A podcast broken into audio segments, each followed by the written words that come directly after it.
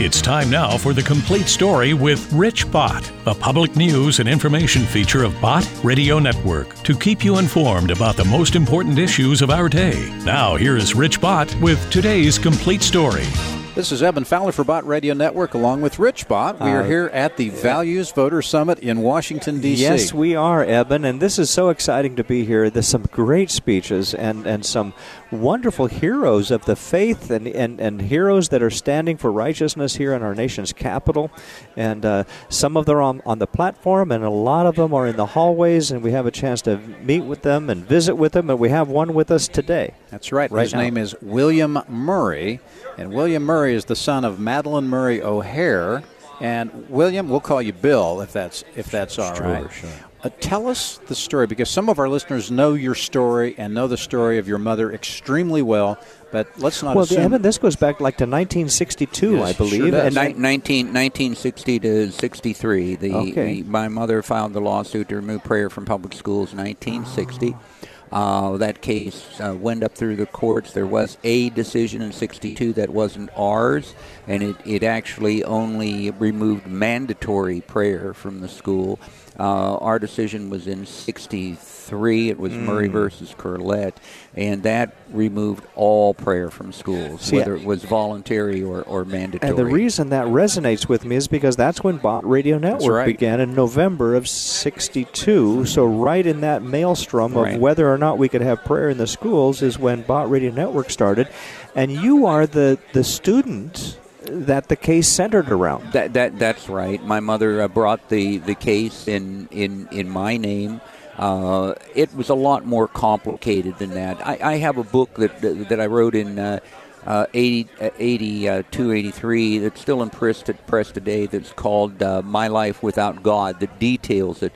Um, uh, it much more complicated. People think that my mother was some kind of an atheist intellectual. Actually, she was a communist who had attempted to defect to the Soviet Union. She was the chairman of the Fair Play for Cuba Committee in in Maryland, uh, uh, which uh, Lee Harvey Oswald was a member of in in Texas.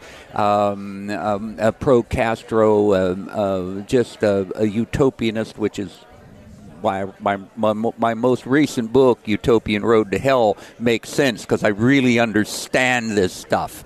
Uh, but it, it was a horribly dysfunctional home, among other things, which is uh, the reason my mother was uh, involved in this. Um, oftentimes, when you trace back the records to the people that are are the activists um, for utopian societies, you find out that they they came uh, from a, uh, horribly dysfunctional environments or or situations, and now they think they can bring some order to the mm-hmm. world um, to satisfy their own. But you were just a little boy. What grade were you in school back Well, then? I wasn't really a little boy. Uh, you know what? We, what we think of as little boys today in America isn't.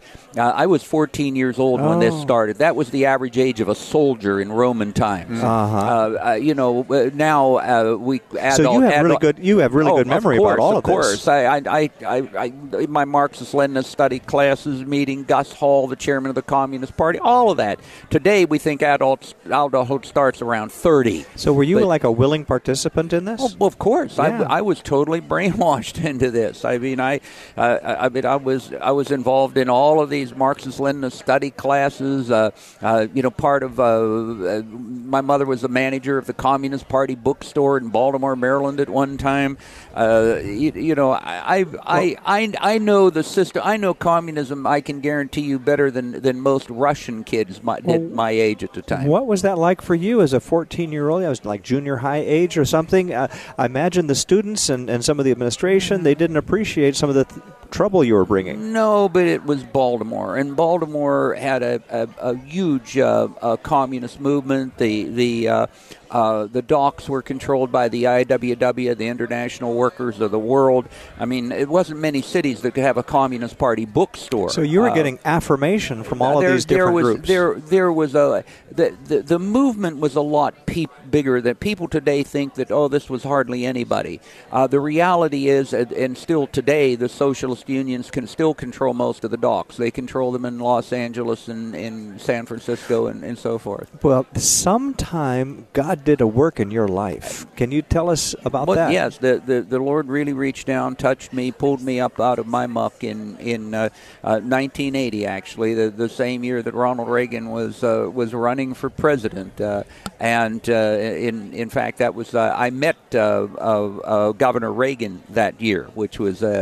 an interesting situation, but um, you know, it was uh, I had uh, from being raised in that, that whole dysfunctional uh, environment that dysfunctional uh, home had led me to a lot of behaviors that were destructive. Mm-hmm. And fortunately, uh, you know, the Lord was there to reach down and grab me up out of that behavior and to, to put me onto a better track in life. Well, what happened? Did, did you hear Billy Graham preach oh, a sermon, or no, did somebody no, hand you no, a book, or, or you what? know, I, I did used you read to, the I, Bible? I, yes, but I, I used to tell people if I were waiting for somebody from the local Baptist church to knock on my door, I'd probably still be an atheist. I, you know, but God reached you. But but but but He did. But it was it was a it was out of desperation of me searching for some kind of hope. Mm. Uh, not uh, not somebody coming uh, to me. Fortunately, that, that God God shaped vacuum in your the heart. God shaped vacuum in, in your heart. And fortunately, at that time, I like to read uh, historical novels, and I happened to read a, a novel by a Catholic lady. By the uh, it was Dear and Glorious Physician, and um, Dear and Glorious Physician is the, the life of of Luke. Uh, many people look at her book as apostasy because it's pre-cross awareness and you know, uh, things of that nature.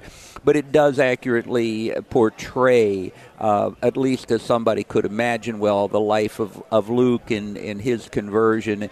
And that book, even though I, I read it as, as not as a, a Christian, but as a, a, a, secularist, as an atheist, simply because I liked uh, those historical novels at that period of time and it had a, uh, a, tremendous impact on me, particularly the ending of the book, uh, where um, uh, she uh, she said, if you want to read the rest of the story about Luke, you, Luke, you can find it in the in the Gospel of oh, Luke in that, the Holy Bible, and that led you to the Bible that uh, actually preyed on my mind for the to, for, for months until I would literally dream about it. Until finally, I, I literally got up in the middle of the night one time and went out and looked for a Bible in order to to finish the story that I had read. And it was there that I learned the truth about Jesus, the truth that set me free uh, from the chains of, of sin and immorality and all other things. The same the the same uh, truth that can set all men free if they'll simply accept it. My goodness! Now, now you are the, the head of a, a religious liberty organization the champions Re- religious freedom, religious freedom coalition. Yes, uh, uh, thirty years, and uh, we're based in Washington D.C. Have uh, logistical offices in, in Virginia, and we do we work on projects on Capitol Hill, legislative products and projects, and then we have uh, uh, some pretty big projects overseas. Yes, that, that tell us about Christian. that because because now you are helping to provide Chris Christmas for refugees around the world. Well, it, we, we, work. Uh, the Christmas program is primarily in the Middle East. We work with Christian refugees. Uh, people really misunderstand this area, and, and I, I, spent a lot of time there. And when uh, the second uh, Iraq War came along, and the devastation that came along with it, and then the Syrian uh, civil war, people do not understand. These were not folks living in tents with camels these were not third world nations. Uh, the, the, the Christians there uh, were people that were living middle class homes, had college educations, had mm-hmm. swimming pools in their backyards. Uh, their kids went to private schools and had iPods, and now the entire family is living in a tent. Right. And they managed to escape with the clothes on their back. And what we are doing is giving those children a program for a day that is the kind of Christmas that they used to have yes. when they were back inside of, of where their they, homes. Where they celebrate the birth of Jesus. Where they celebrate the birth of Jesus. That's well, God bless you for the work you're doing. Is there a website or how uh, can cri- people? Cri- ChristmasForRefugees.org. It's ChristmasForRefugees.org, and the program has explained what we do and the countries we're operating in, yes. Well, Bill, thank you for sharing your testimony with us and, and telling us about this wonderful work, Christmas for Refugees. Thank, thank you. God bless. Thank you, William. Rich, up next here at the Values Voter Summit, we have Dr. Alveda King, and a, a good friend of, uh, of ours and of Bott Radio Network, and our listening, listening family has heard you on the air on Bott Radio Network a number of times, and we're so glad to have you here. Many, many times. It's so good to join you both. And hello, listeners. And of course, it would be uh, wonderful if Dick were here too. Yes, it but would. He's with this, us in spirit. This so is Rich, this is and, and, and I'm Yeah. here, and he is listening, I'm sure. Okay. And uh, Dr. King, we were just together not too long ago in Kansas City, and uh, you have been mightily used of the Lord. And let me just explain for our listeners who may not know, but you are the niece of Dar- Dr. Martin Luther King Jr. Yes. Your father, Dr. A.D. King, was uh, Martin Luther King's uh, brother. Brother. So Let me let me just adjust. who preach. Let It me just ad- adjust that up there. Okay, Yeah. it just keeps moving. I think it's because this is heavy. Oh, okay. okay, I got it now. Okay, so um, God has given you a tremendous platform for ministry. Well, actually, God has blessed me in so many ways. And as the daughter of A.D. and Naomi King, and A.D. is the youngest of the three children of Daddy King and Mama King. Yes. And so you've got the two preaching brothers, Mm-hmm. ML, the older, and AD, the younger. And it's so interesting that generation by generation, we've had preachers arise in every generation. And today, 67 years after I was born in Atlanta, Georgia in 1951, I'm still a, a gospel evangelist. Yes. You know, somebody explained to me when I was young that being born into a Christian home no more makes you a Christian than being born in a garage makes you an automobile. That's true. It's a hard thing. You have to make the commitment There, yourself. there came Yeah. a time in your life when you trusted Christ. Can you tell us about that? That wonderful experience occurred in 1983. I was in my 30s and I had been a state legislator, an actress with Burt Reynolds. I had college degrees and all of this. I didn't know that about you. Were an actress with Burt Reynolds. With Burt Reynolds. it's Sharky's Machine and a couple of other movies. Oh, I didn't know that. And the credits still roll. You see my name. I was in North and South, the movie, and all of this. Heaven Can Wait with Warren Beatty. And here I was on top of the world, so to speak. I was married to a rich young doctor, and we were birthing our children. We ended up having five children together. I had my first two, my only two abortions earlier in my first marriage, and I had abortions and a miscarriage. But then I had remarried. So here I was now at the top of the world again, with the acting and being a state legislator and Martin Luther King's niece and all of this. And a college professor, peer of mine, I had gone to work as a college professor, and she asked me, Alveda, who is Jesus? And when she asked me that, I remembered all my little he arose, he arose from the dead theology from Bible school, and I could say that he's uh, born of the Virgin Mary and died on the cross. But that was things I had learned as a girl, but I didn't have a relationship. She asked me three times, Alveda, who is Jesus? The third time, I got upset with her because she wouldn't accept my theology. She would not accept my intellect. She wanted to know from my heart. And I said, Well, I guess he's God. Then I said, Wait a minute. I know he's God. Yes. And the moment I said that, my whole world changed. And every question I asked that woman, well, what about the Aborigines who never met Jesus? She says, Romans, in the book of Romans 1, it says he's in their hearts.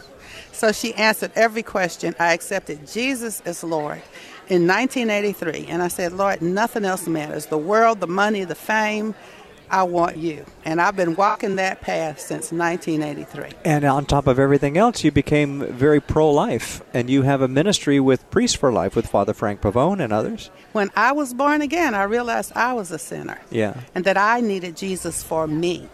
And the abortions were part of the sin that I had to repent. And as I said, Lord, I'm so sorry. Everything I did, whether I knew better or I didn't, I did it. I'm sorry. And I began to say, a woman has a right to choose what she does with her body. The baby's not her body. Where's the lawyer for the baby? And people said, what is she saying? You know? And as I began to do that, I met Father Frank Pavone and Judge Roy Moore Yes. Who's actually standing in right New over here. And Yeah, he's here at the right. Values Voter and Summit, I too. met them in New York, and we were at a Right to Life conference, and the judge was talking about the Ten Commandments. Father Frank was talking about the sanctity of life. I found out that that's where I belonged because I agreed with them. Uh-huh. And finally, I went to work for Priests for Life as Director of Civil Rights for the Unborn. So, uh, amidst this time that we have with all of this this turmoil and, and so forth, uh, what's your message to America? Well, I know that this message is something that I learned as a girl with my uncle ML, my dad AD, Daddy King, Acts 17:26.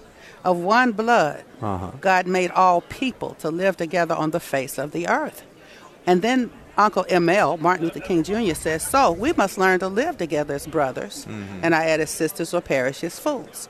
Well, if you're different races, it's impossible to be brothers and sisters. But if you're the same race with the same blood, that red blood that we all have regardless of skin color, we can be brothers and sisters. well, what, what do we learn from the Bible? What does the Bible tell us about that? Well, the Bible says, of one blood, God made all people Uh-huh. to live together on the face of the earth.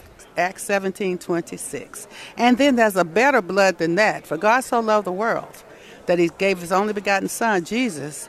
And Jesus shed his blood so that we can all really be brothers Mm-hmm. and sisters in Christ. We, we're all of the same race. We're all Yeah. Adam's race. Adam's race, the human race, and we are redeemed by the blood of Jesus. Amen. Well, you're here at the Values Voter Summit. What brought you here, and what message are you going to bring? Because you're you're going to be talking to some big groups while you're here. Well, what some people don't know about my uncle Martin Luther King Jr., he was a Christian, certainly, loved the Bible, but he also loved philosophy and other things. And you'll hear him credited with uh, uh, respecting regarding what Gandhi said. But Thoreau, Henry David Thoreau, talked about civic responsibility a lot. So I'll talk about what our responsibility is as citizens of these United States. We have an obligation to vote, and I will show that even my uncle agreed with that because he said that the law maybe can't make you love me, but it can keep you from lynching me, and I think that's pretty good. Oh, yes. So we're going to look at the law and morality, and we're going to talk about the one blood. What do you have to say about the controversy surrounding the football players that are kneeling during the uh, during the national anthem?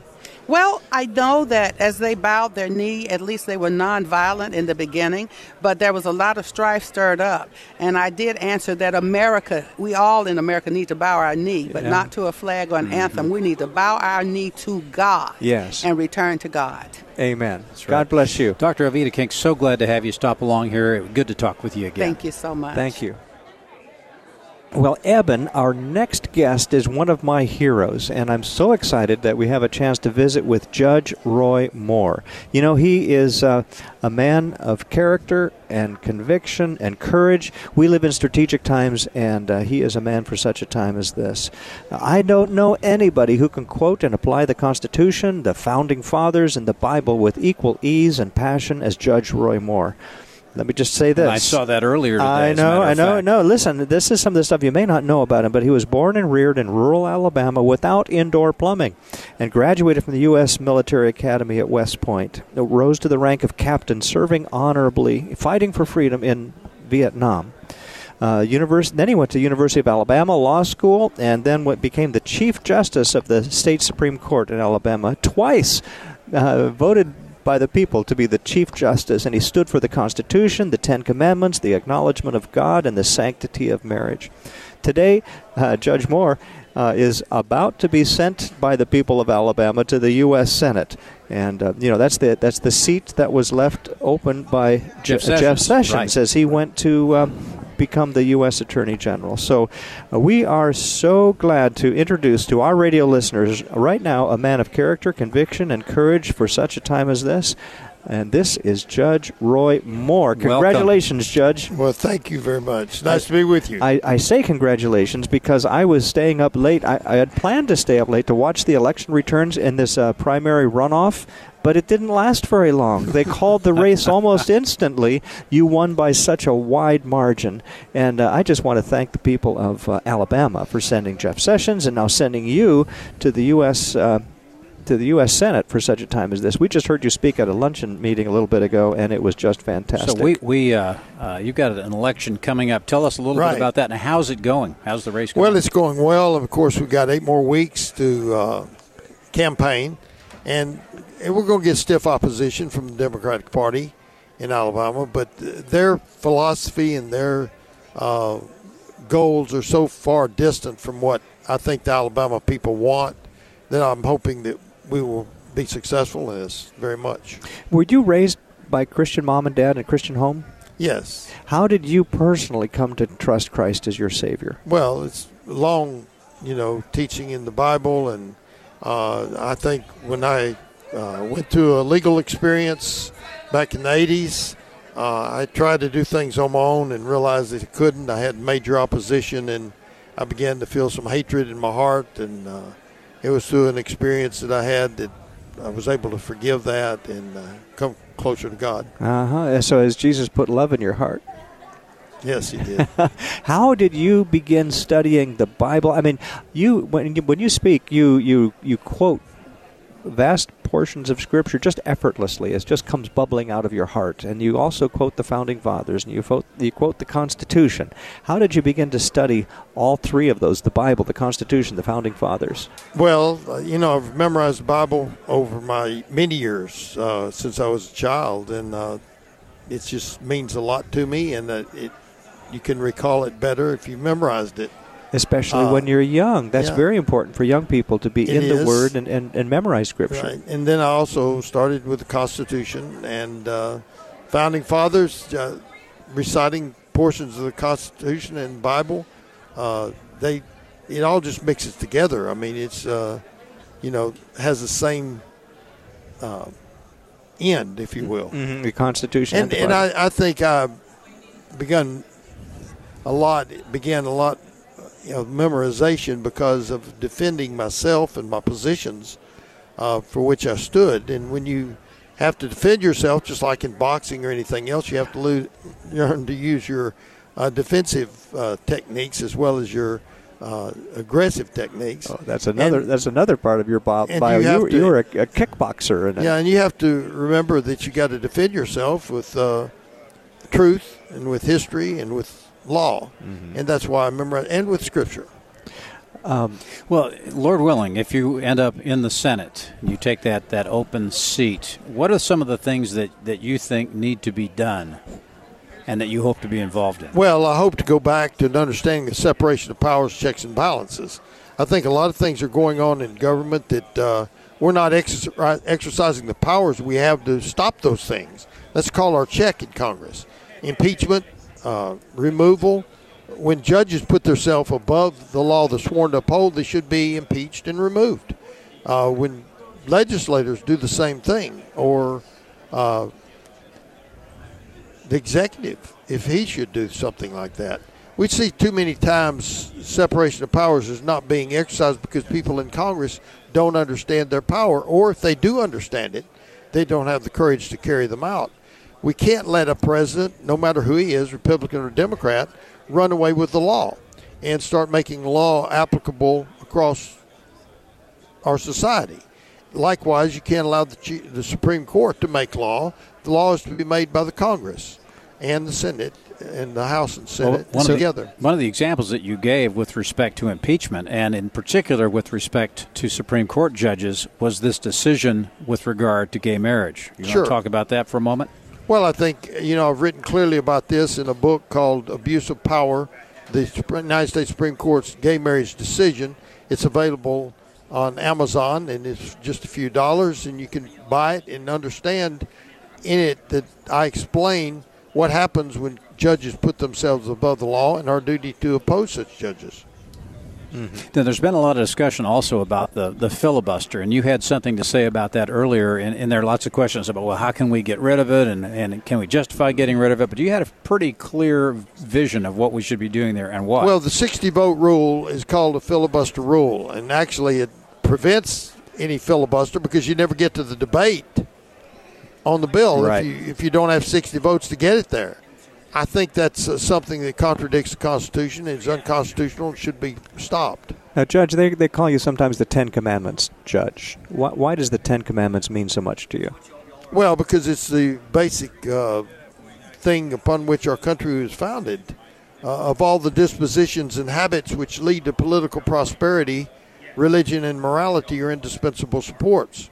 In vain would that man claim the tribute of patriotism who should labor to subvert these great pillars of human pro- happiness, these firmest props of the duties of men and citizens.